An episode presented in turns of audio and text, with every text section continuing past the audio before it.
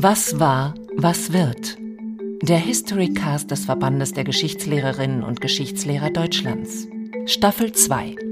Zauber, Kult, Verschwörungsdenken. Zur Geschichte der Unvernunft. Folge 11. Islam und Phobie. Heiner Wember im Gespräch mit Farid Hafez. Jede Verschwörungstheorie braucht drei Denkmuster. Erstens, nichts ist, wie es scheint. Zweitens, es gibt keine Zufälle. Drittens, alles hängt mit allem zusammen. Über diese drei Punkte haben wir im Historycast bereits ausführlich gesprochen. Einer fehlt aber im Grunde genommen noch, das Feindbild eine Projektionsfläche, auf der das vermeintlich Böse, die Verschwörung sich ausbreiten kann. Die Juden und die Christen, die Amerikaner und der Westen, die Banken und die Konzerne oder Einzelpersonen wie Bill Gates und ein Dauerbrenner der Islam. Den gibt es als handelnde Einheit nicht, umso besser lässt sich konstruieren, was der Islam vermeintlich will, zum Beispiel die Herrschaft über die Vereinigten Staaten übernehmen. Durch wen? Barack Obama. Hat da jemand was verwechselt, Herr Hafes? ja, das zeigt natürlich die Wirkmächtigkeit von Verschwörungstheorien und zeigt auch nochmal und verdeutlicht nochmal sehr, sehr gut, inwiefern eben diese Verschwörungstheorien auch sehr, sehr weit weg entfernt sein können von den Realitäten auf dem Boden. Barack Obama ist das ideale Beispiel für einen ehemaligen Präsidenten, der damals noch als Präsidentschaftskandidat angefeindet wurde mitunter aufgrund seines Mittelnamens, der Hussein heißt. Barack Hussein Obama war quasi das Sinnbild für eine aufstrebende rechte Fraktion, damals noch innerhalb der Republikanischen Partei in den USA die sich darauf fokussiert haben, eine Propaganda zu starten, wo es darum ging, Barack Obama als quasi den Ermöglicher einer großen weltweiten Islamisierung und einer Islamisierung der Vereinigten Staaten von Amerika zu porträtieren. Ist ja nicht so gekommen, wie wir jetzt zwischen wissen. Kurz erstmal zu Ihrer Person. Professor Farid Hafez ist ein österreichischer Politikwissenschaftler. Ab 2008 begann er an der Universität Wien zu lehren. In seinem Buch Feindbild Islam über die Salonfähigkeit von Rassismus beschreibt Hafez das, was er Islamophobie nennt. Heute bekleidet Hafez eine Gastprofessur am Williams College in Massachusetts. Von dort ist er auch zugeschaltet. Obama als Muslimbruder, war das mehr republikanisches Wahlkampfgetöse oder hatte das größere Wirkung damals im Wahlkampf? Im Wahlkampf ging es vor allem darum, die Idee zu verkaufen, Obama sei selbst ein Muslim und nicht unbedingt jetzt ein Muslimbruder. Aber man sieht, beginnend von 2007, 2008, als der Wahlkampf gestartet hatte, bis hin dann eben in die Jahre hinein, als Barack Obama dann seine zweite Präsidentschaft innehatte, kann man nachzeichnen, wie dieser Diskurs in manchen Kreisen sich immer stärker vertieft und radikalisiert hat bis eben Barack Obama dann tatsächlich als der Muslimbruder dastand, präsentiert wurde, der nichts anderes im Sinne habe, als die USA eben in einen islamischen Staat zu verwandeln.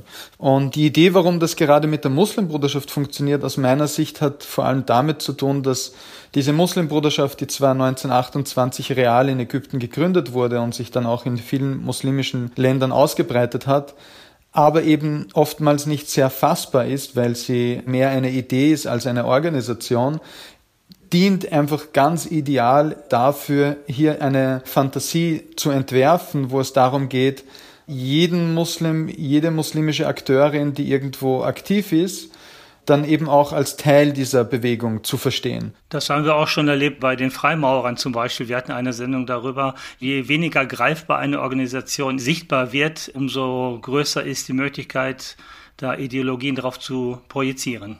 Ja, ich denke, der Vergleich ist definitiv gut, weil ja die Freimaurerei sich gerade auch als eine diskrete Organisation, nicht als eine Geheimorganisation betrachtet. Und das ist eben auch ähnlich bei der Muslimbruderschaft. Es braucht dazu Medien, um sowas zu verbreiten. Damals war es noch nicht Fox News. Ganz stark verbreitet wurde das in evangelikalen, rechten, religiösen Kreisen in den USA, aber dann eben auch von verschiedenen Medien Blogs, die eine starke Finanzierung erhielten von Lobbyorganisationen. Generell gesprochen sind das Stiftungen, die Interesse haben an einer ganz aggressiven Außenpolitik in den USA, weil sie sagen, je mehr Muslime mitmischen in der US-Politik, je stärker Demokraten in der US-Politik sind, die diesen Leuten Gehör geben, desto weniger können wir darauf vertrauen, dass die USA eine aggressive Außenpolitik in diesen Bereichen verfolgt. Und das ist das, wo diese radikalen Stimmen dann sehr nützlich sind für manche dieser Stiftungen. Die Weltherrschaft der Muslime, das ist eine Verschwörungstheorie, die erinnert an Antisemitismus. Wenn man von einem übermächtigen Antivolk sprach, dann war es halt das internationale Judentum, das mit seiner Vernichtungsdrohung die eigene Existenz und Kultur angreifen und zerstören wollte. In dieser geballten Form ist es noch ein relativ neues Phänomen. Wir sprechen von 10, 15 Jahren. Aber im Kern würde ich meinen, trägt eigentlich eine jede rassistische Formation diesen Gedanken in sich, zu glauben, dass diese andere Rasse, die andere Religion einen brandgefährlichen Kern habe, der eigentlich die Vernichtung des eigenen imaginiert. Und um da vielleicht zwei Beispiele zu geben. Wenn wir zum Beispiel in eine Zeit zurückblicken der Reconquista in Andalusien, der Rückeroberung von katholischem Gebiet für das heutige Spanien im Süden, da gab es ja diese Legenden der Brunnenvergiftung. Und die Legende der Brunnenvergiftung, so wie wir sie kennen, nämlich dass Jüdinnen und Juden Brunnen vergiftet hätten, um die christliche Gemeinschaft auszurotten, geht aber auch darauf zurück, dass diese angeblich von Muslimen dazu aufgefordert worden wären. Das heißt, wir sehen hier schon diese Konspiration des jüdischen und muslimischen anderen gegen das christlich weiß begriffene Kollektiv. Ein anderes Beispiel wäre, als das Deutsche Kaiserreich in dem heutigen Tansania, Deutsch-Ostafrika und Deutsch-Westafrika in Kamerun und Togo regiert hatte, gab es zum Beispiel einen Brief, der entdeckt wurde, sagte man, der sogenannte Mekka-Brief. Das war um die Jahrhundertwende hin in etwa. Und dieser Brief, der wurde an verschiedenen Orten, in verschiedenen Moscheen gefunden und war eigentlich religiöser Natur. Also es ging um einen Aufruf, angeblich auf den Propheten Mohammed zurückgehend, dass Muslime wieder zu ihrer Religion zurückfinden sollten. Die Interpretation des Briefes war aber rein politisch und ist interpretiert worden als ein Aufruf zur Zerschlagung des deutschen Kolonialreiches. Das heißt, diese Idee, dass das Religiöse nicht Religion ist, sondern primär Politik ist, damit die Umdeutung des Religiösen zu einer politischen Idee, Jetzt sind wir in der Geschichte schon angekommen. Als Österreicher werden Sie vielleicht Angelo Soliman kennen? Mhm, natürlich, ja. Ja, Angelo Soliman war eine ganz wichtige Person aus Afrika. Mitunter war er eigentlich in den höheren, besseren Kreisen der Wiener Gesellschaft gut integriert, war ein Freimaurer zum Beispiel auch der nach dem Tod dessen Leib dann ausgestopft wurde und ausgestellt wurde. Auf der einen Seite erzählt es die Geschichte eines Mannes, der gesellschaftlich angekommen ist in einer Zeit, wo Schwarze eigentlich ausgegrenzt wurden, aber andererseits eben mit seinem Tod sieht man symbolhaft, wie wenig Mensch er dann eigentlich war. Das Spannende an seiner Person und überhaupt an diesen sogenannten Hofmooren war ja, dass sie das Image hatten, dieser weise Moor aus dem Morgenland. Dahinter verbarg sich eine Vorstellung, dass also die, die islamische Kultur des Morgenlandes der westlichen eigentlich überlegen sei. Der sprach mehrere Sprachen, konnte Schach und alles Mögliche, dass er also ein Vertreter einer Kultur war, die im Grunde genommen auch überlegen war, dass am Ende also das neue rassistische Weltbild obsiegt und man aus diesem armen Mann dann ein Ausstellungsobjekt macht, behängt mit Glasperlen und ich glaube einem Bastrock. Also zwei ganz verschiedene Bilder plötzlich aufeinanderstoßen. Das ist ja auch ein ganz wichtiges Wesensmerkmal jeder rassistischen Denkfigur, nämlich auf der einen Seite das, was als so anders dargestellt wird, als minderwertig zu betrachten, auf der anderen Seite aber gleichzeitig ihm eben auch eine Übermacht zuzuschreiben. Es kann immer eine wandelnde Figur sein, je nachdem, wie es meinen eigenen Wünschen, meinen eigenen Projektionen oder der Funktionalität meines Rassismus gerade dient, ist es eben einmal inferior und einmal superior. Ein interessantes Phänomen, dass sich diese Mythen und Verschwörungstheorien anpassen an das, was ich von ihnen erwarte. Absolut. Zum einen sieht man das als Beispiel vom Antisemitismus. Adolf Hitler, der Leibarzt seiner Mutter, als sie krank war, war ein Jude, Eduard Bloch Das war natürlich der gute Jude, ja, in dem Moment. Unabhängig davon, dass es andere sechs Millionen gab, die vernichtet werden mussten. Und genauso eben auch diese Figur des Muslimischen, die dann einmal dafür verwendet wird, die schlecht ausgebildeten, randalierenden Jugendlichen zu markieren und auf der anderen Seite dann eben gleichzeitig auch eine konspirative, verschwörende Elite, darstellt, die gemeinsam mit anderen Marxisten und Feministen und Homosexuellen das christliche Abendland zerstört. Also diese beiden Denkfiguren sehen wir bei unterschiedlichen rassistischen Akteuren gleichzeitig auch in Verwendung. Manchmal erscheint dann der Gegner als übermächtig, manchmal aber auch als besonders rückständig. Das ist ja auch ein Topos, der ganz häufig angewandt wird auf Menschen, die aus einem islamischen Umfeld kommen. Dass sie rückständig seien, unmodern und daraus wird dann abgeleitet eine Angst, dass es eine Art Überfremdung gibt. Der Begriff, der in den letzten Jahren dafür häufig benutzt wird, ist eine sogenannte Umvolkung für Überfremdung. Es gibt sogar den Begriff des Volkstodes oder des Volksmordes. Ja, auf der einen Seite ist das herkömmliche und das weit verbreitete Gedankengut hier, Muslime sind rückständig, aggressiv, gewalttätig, all diese negativen Assoziationen. Also das ist, würde ich meinen, in einem breiteren Sinne eigentlich der herkömmliche Diskurs, den wir vorfinden. Und gleichzeitig gibt es aber, das sehen wir besonders, wenn wir uns Pamphlette und ideologische Materialien bei den Rechten, aber auch in verschiedenen klerikalen Kreisen anschauen, diese Idee, dass Muslime einen großen Plan hegen würden. Und das geht zurück auf eine ganz wichtige Idee, dass der Islam eben nicht eine Religion sei, sondern dass der Islam eigentlich eine politische Ideologie oder eine politische Religion sei.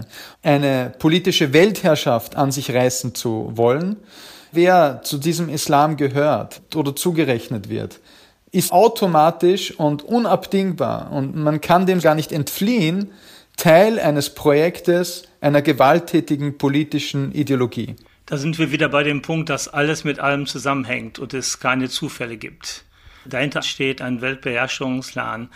Diese Theorie kam wohl von Renaud Camus 2011. Das Buch hieß Le Grand Remplacement also noch gar nicht so lange her, elf, zwölf Jahre erst. Absolut, ja. ja. Ich meine, wir kennen das aus der neuen Rechten, gab es das schon in den 1990er Jahren mit auch anderen Namen. Wenn ich mit meinem österreichischen Hintergrund davon erzähle, Andreas Mölz, ein ganz wichtiger Europapolitiker der Freiheitlichen Partei, der Rechtsextremen, hat ja damals schon über die Umvolkung gesprochen. Und Le Grand Replacement von Camus ist natürlich das, was es populär gemacht hat, weil es eben dann auch in Frankreich diese zum einen eine stärkere Popularisierung dieses Rechten gegeben hat, aber auch eine soziale Bewegung, die identitäre Bewegung, die das auch getragen hat und das populär machte mit äh, sehr modernen oder postmodernen Mechanismen in Wirklichkeit. Kommen wir mal zum Inland, für uns zumindest nach Deutschland. Da gab es solche Theorien von Hans-Georg Maaßen, der sechseinhalb Jahre lang Chef des deutschen Verfassungsschutzes war. Im Januar hat er gepostet, dass die aktuelle Migrationspolitik, Zitat, Ausdruck einer grün-roten Rassenlehre sei, nach der Weiße als minderwertige Rasse angesehen werden und man deshalb arabische und afrikanische Männer ins Land holen müsse. Das ist doch diese Verschwörungstheorie par excellence. Absolut. Und zeigt natürlich und wirft ein schlechtes Bild in dem Fall auf die Bürokratie und im Besonderen das Innenministerium und den Verfassungsschutz, weil wir natürlich uns die Frage stellen müssen, was bedeutet das über die innere Funktion und viele der Führungskräfte in dieser Institution. Und es zeigt etwas, was im Hinblick auf Verschwörungstheorien sehr weit verbreitet ist. Die Protokolle der Weisen von Zion im Falle der wichtigsten antisemitischen Schrift ist eine Schrift, die in Wirklichkeit nicht vom allgemeinen Volk in erster Linie getragen wurde, sondern von Intellektuellen, von Leuten, die dominanten Positionen, Machtpositionen angehört hatten. Und in dem Falle würde ich auch sagen, also, dass der ehemalige Direktor des deutschen Verfassungsschutzes derartige rassistische Positionen vertritt, deutet auch darauf hin, dass diese islamophoben Weltverschwörungstheorien eben nicht eine Frage sind des einfachen Volkes unter Anführungszeichen, sondern eben maßgeblich von ganz wichtigen Personen vertreten werden. Und ich glaube, ein anderes gutes Beispiel wäre für Deutschland Thilo Sarrazins Deutschland schafft sich ab, der wichtigste Bestseller nach 1945. Das Erstaunliche ist ja, dass dann diese Bücher, wenn sie einige Jahre auf dem Buckel haben, nicht an der Realität geprüft werden. Da spricht dann kein Mensch mehr von, wenn diese Prophezeiungen nicht eingetreten sind. Ja, absolut. Das ist auch das Problem bei Weltverschwörung, also generell Verschwörungstheorien. Egal welches Faktum, welche Evidenz du bringst, um dem entgegenzutreten, das zu falsifizieren, es macht keinen Unterschied weil das Wirkmächtige an dieser Verschwörung ist eben, dass sie in Wirklichkeit nie überprüfbar ist, weil sie so weit ausgehend und ausufernd ist, dass sie sich nicht prüfen lässt und weil sie immer irgendwo ein reales Faktum verbindet mit einer Theorie. Und man hält sich fest dann an diesem kleinen Faktum und die Theorie, die das dann aber eigentlich erklärt, die kann nie falsifiziert werden. Warum beschäftigen Sie sich so intensiv mit diesem Thema? Was reizt Sie daran? Ich habe begonnen, mich damals vor allem mit, mit der Frage von Obama und den Republikanern damit auseinanderzusetzen, weil in den USA auf innenpolitischer Ebene im Sinne des parteipolitischen Wettkampfes Islamophobie eigentlich sehr spät eingetreten ist. Und mich hat interessiert, warum und wieso ist das jetzt passiert. Und deswegen habe ich mich da enorm vertieft. Das war so der eine Hintergrund. Der andere Zugang war, dass ich aus der Antisemitismusforschung heraus begonnen habe, mit Islamophobieforschung auseinanderzusetzen. Und ich muss gestehen natürlich im Zuge der letzten Jahre, dass das vor allem jetzt in der österreichischen Regierung auch immer virulenter geworden ist mit dem Aufstieg der Rechtskonservativen, dass diese Art von Verschwörung auch ihr Zuhause weilt in österreichischen Geheimdienstkreisen. Das ist immer deutlicher geworden in den letzten Jahren. Und von daher holt es mich leider immer wieder ein. Wo sind Sie aufgewachsen und in welchem Umfeld? War das muslimisch auch oder? Na, ich komme eigentlich aus dem ländlichen Bereich, aus Oberösterreich, in der Gegend, also im Nachbarbezirk von Braunau, wo Hitler geboren wurde. Das hat mich sicherlich auch sehr stark geprägt in diese Richtung dann. In einem Gebiet, wo nicht nur der Untergrund der Neonazis aus Österreich, sondern auch aus Deutschland sehr stark organisiert war. Dreh- und Angelscheibe des neonationalsozialistischen Untergrundes. Und ich war als Jugendliche eigentlich auch immer wieder konfrontiert mit Neonationalsozialismus in der Jugendkultur.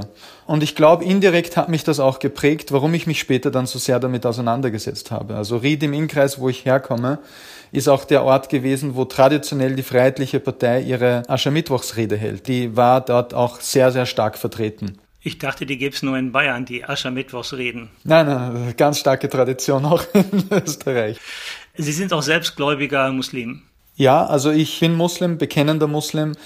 Was immer das auch bedeuten mag. Ich sage immer, das ist so wie wenn man sagt, auf Facebook bist du verheiratet, ledig oder es ist kompliziert. Ich würde sagen, es ist immer kompliziert, weil natürlich das, was die Vorstellung darüber betrifft, was bedeutet es, Muslim zu sein, ich glaube, das ist etwas sehr unterschiedlich im Vergleich zu dem, was ich darunter verstehe. Eine Frage, die wir eigentlich allen unseren Gesprächspartnern und Partnerinnen stellen. Glauben Sie, dass so Verschwörungsdenken oder die Anfälligkeit dafür auch eine anthropologische Komponente hat, dass Menschen im Grunde dazu neigen, sich solche Geschichten zurechtzulegen, dass sie versuchen, eine komplizierte Welt auf ganz einfache Glaubenssätze zu reduzieren? Ich bin kein Verfechter dieser Theorie, dass das eine anthropologische Konstanze sei, weil das wird dann auch oft so argumentiert, ja, in jeder Gesellschaft gäbe es Rassismus. Aber mein Verständnis eben von Rassismus ist etwas anders, weil ich sage, die Art und Weise, wie wir heute Rassismus verstehen und wie es existiert im Sinne einer weißen Suprematie, einer Vorherrschaft von weißen Menschen, des europäischen Weißen, ist etwas, was in Wirklichkeit ein Produkt der Moderne ist. Wir können es auf die letzten 500 Jahre zuschneiden und der Mensch braucht Kategorien, um Dinge zu vereinfachen und zu schubladisieren. Das ist richtig der Versuch, die Realität zu vereinfachen und zu modellieren. Das machen wir in der Wissenschaft auch die ganze Zeit. Wir kreieren Typologien, Modelle, um komplexe Realitäten zu reduzieren und quasi nachvollziehbarer zu machen.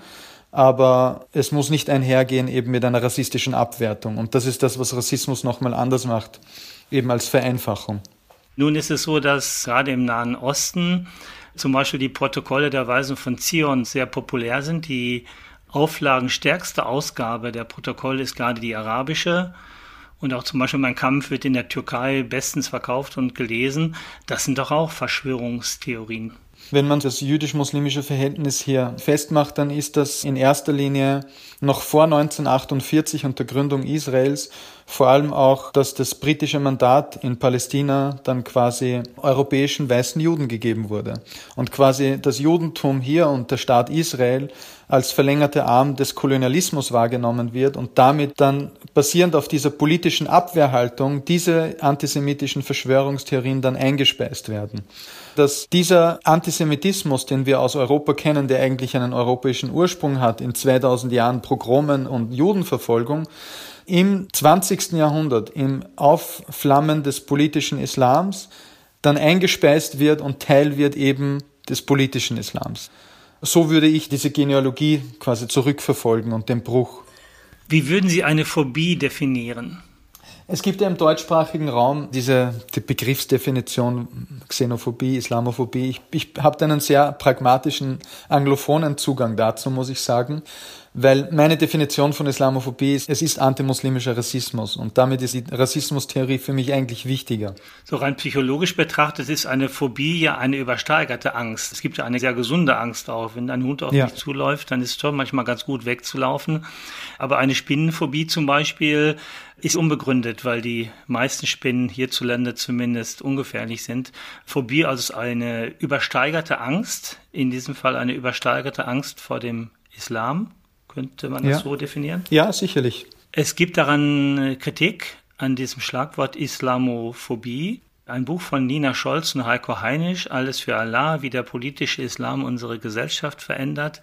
Sie schreiben, Islamophobie sei ein Kampfbegriff, der durchgängig dazu genutzt wird, Kritik am Islam oder an Problemen und Menschenrechtsverletzungen innerhalb muslimischer Communities abzuwehren. Gibt es eine berechtigte Islamkritik?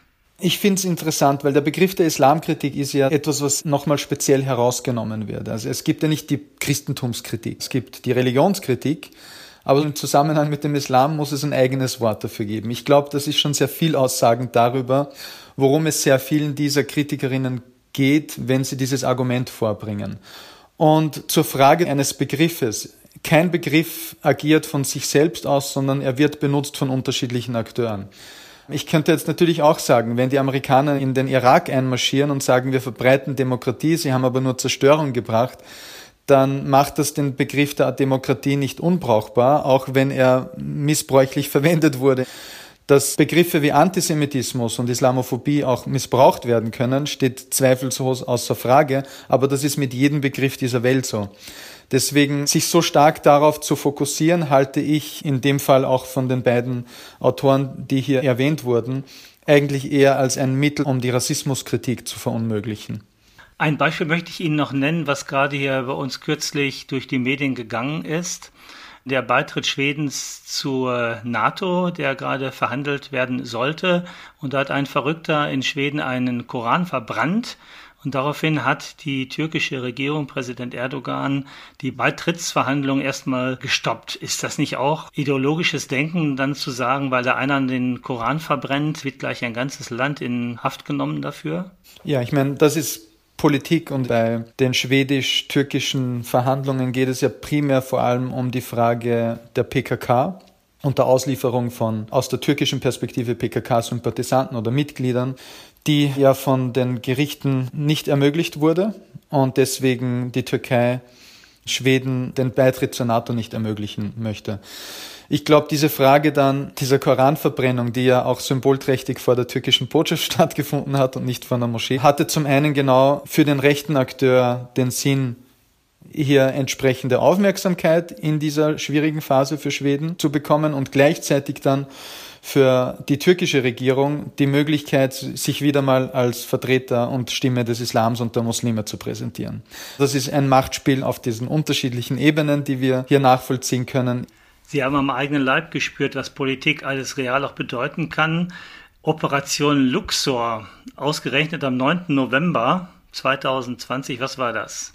Die Operation Luxor war die größte Polizeirazzia, die in der Zweiten Republik seit 1945 in Österreich stattgefunden hat, gegen angebliche Terroristen und Teile von kriminellen, staatsfeindlichen, terroristischen Organisationen, die de facto in meiner Interpretation ein Schlag gegen die muslimische Zivilgesellschaft, und kritische oppositionellen Stimmen wie eben auch mich wahr, basierend auf der Vorstellung, dass in Wirklichkeit normales Handeln in der Gesellschaft als terroristisches Handeln umgedeutet wird. Gott sei Dank vor einem Monat ist das beendet worden in meinem Fall. Habe über zwei Jahre unter diesem Terrorverdacht leben müssen. Das war auch der Grund, warum ich in die USA ausgewandert bin. Und in meinem Fall ist ganz konkret gesagt worden, dass meine Islamophobie-Forschung ein Mittel von Terrorismus wäre, um ein weltweites Kalifat zu errichten. Konkret die ägyptische Regierung zu stürzen und Israel zu zerstören und Jerusalem zu einem Hauptstadt eines weltweiten Kalifats zu machen. Was, um jetzt wieder zurückzugehen zu dem, wo wir begonnen haben, ein hervorragendes Beispiel eben für Weltverschwörungstheorien ist. Wissen Sie, wie vielen von diesen 70 Menschen man irgendwas nachweisen konnte? Als das Verfahren gegen mich aufgehoben wurde, war ich die 31. Person von 100. Bis Ende des Jahres sind die drei Jahre Frist für den Staatsanwalt vorbei. Das heißt, da gehe ich davon aus, dass alle eingestellt werden. Was ist damals genau bei Ihnen passiert? Ist, ist Ihre Wohnung durchsucht worden oder? Ja, das wäre schön gewesen. Also man hat in Wirklichkeit die Haustür eingerammt, ist durch das Fenster, ist schwer bewaffnet mit 30 Spezialeinheitskräften in jedes Zimmer. Man hat um 5 Uhr in der Früh uns aus dem Schlaf gerissen. Mein Konto, mein Haus wurde beschlagnahmt. Man hat mich eigentlich ökonomisch und reputationstechnisch komplett zerstören wollen.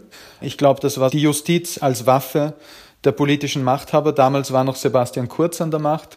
Das heißt, das sind jene Rechtskonservativen, gegenüber denen ich in den letzten sechs, sieben Jahren weder auf österreichischer noch auf internationaler Ebene jemals mit Kritik gespart hatte. Und die Idee war tatsächlich, ja, es ginge hier um Terrorismus. Ich habe mir viel ausdenken können, zu welchen Mitteln diese Rechtskonservativen greifen könnten, aber ich bin nie davon ausgegangen, dass es so hart sein kann. Und vielleicht auch noch mal ein Beispiel für die Verschwörung. Ein Anwalt eines Mandanten hat zuletzt den Staatsanwalt angeschrieben, angerufen und gesagt, ja, schauen Sie, es gibt ein Gerichtsurteil, mein Mandant sollte seine Gegenstände zurückbekommen. Und er hat gesagt, mich interessieren diese Gerichtsurteile nicht. Das ist eine säkularistische Sekte, dieses Oberlandesgericht. Und ich mache hier weiter, weil ich kämpfe hier gegen die große Islamisierungsgefahr.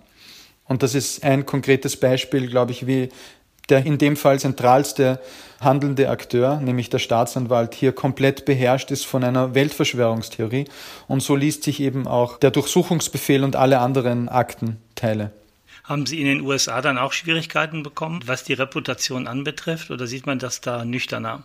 Nein, also ich hatte das Glück eben mit den USA immer schon sehr viel kooperiert zu haben, also mit den Universitäten. Ich arbeite ja seit 2017 auch für die Georgetown University, neben meiner Professur, die ich jetzt innehabe.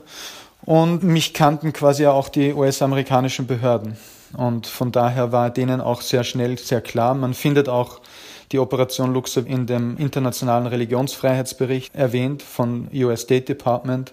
Also da hat man ein sehr klares Bild darüber, dass das keine Grundlage hat. Die letzte Frage. Was hilft denn gegen Verschwörungsdenken, Verschwörungstheorien? Was können wir tun? Also eine gute Frage. ich glaube, so vielfältig wie dieses Phänomen ist, braucht es auch unterschiedliche Anknüpfungspunkte. Auf der einen Seite, dass die Menschen eine ökonomische und soziale Grundlage haben, um ein gutes Leben zu führen. Auf der anderen Seite aber eben auch ein gewisses Maß an Bildung, aber eben auch die Frage von Werten, also welche Werte werden in einer Gesellschaft hochgehalten, wie man anderen Menschen, Menschen, die notleidend sind, gegenübertritt, Menschen, denen unter Anführungszeichen eine andere Kultur, die oft gar nicht so anders ist, als man glaubt, zugesprochen wird. Also ich glaube, es bedarf eines vielfältigen Apparates oder vielfältiger unterschiedlicher Zugänge, wie man insgesamt eine Gesellschaft entwickelt, die offener ist und die nicht für Rassismus zu haben ist. Und wenn es im Rassismus insbesondere um die Frage von Macht geht, dann braucht es eben vor allem auch diesen Zugang zu sagen, wir haben Privilegien und wir sind bereit, diese Privilegien mit anderen zu teilen. Das ist in Wirklichkeit die Kernfrage von Rassismus. Und wenn die Frage von Weltverschwörung verknüpft wird mit rassistischem Denken, dann glaube ich, ist das eben ein ganz zentraler Aspekt. Herr Hafes, vielen Dank. Danke Ihnen. Was war, was wird? Der Historycast des Verbandes der Geschichtslehrerinnen und Geschichtslehrer Deutschlands. Staffel 2 Zauber, Kult, Verschwörungsdenken. zur Geschichte der Unvernunft. Folge 11 Islam und Phobie. Heiner Wember im Gespräch mit Farid Hafez.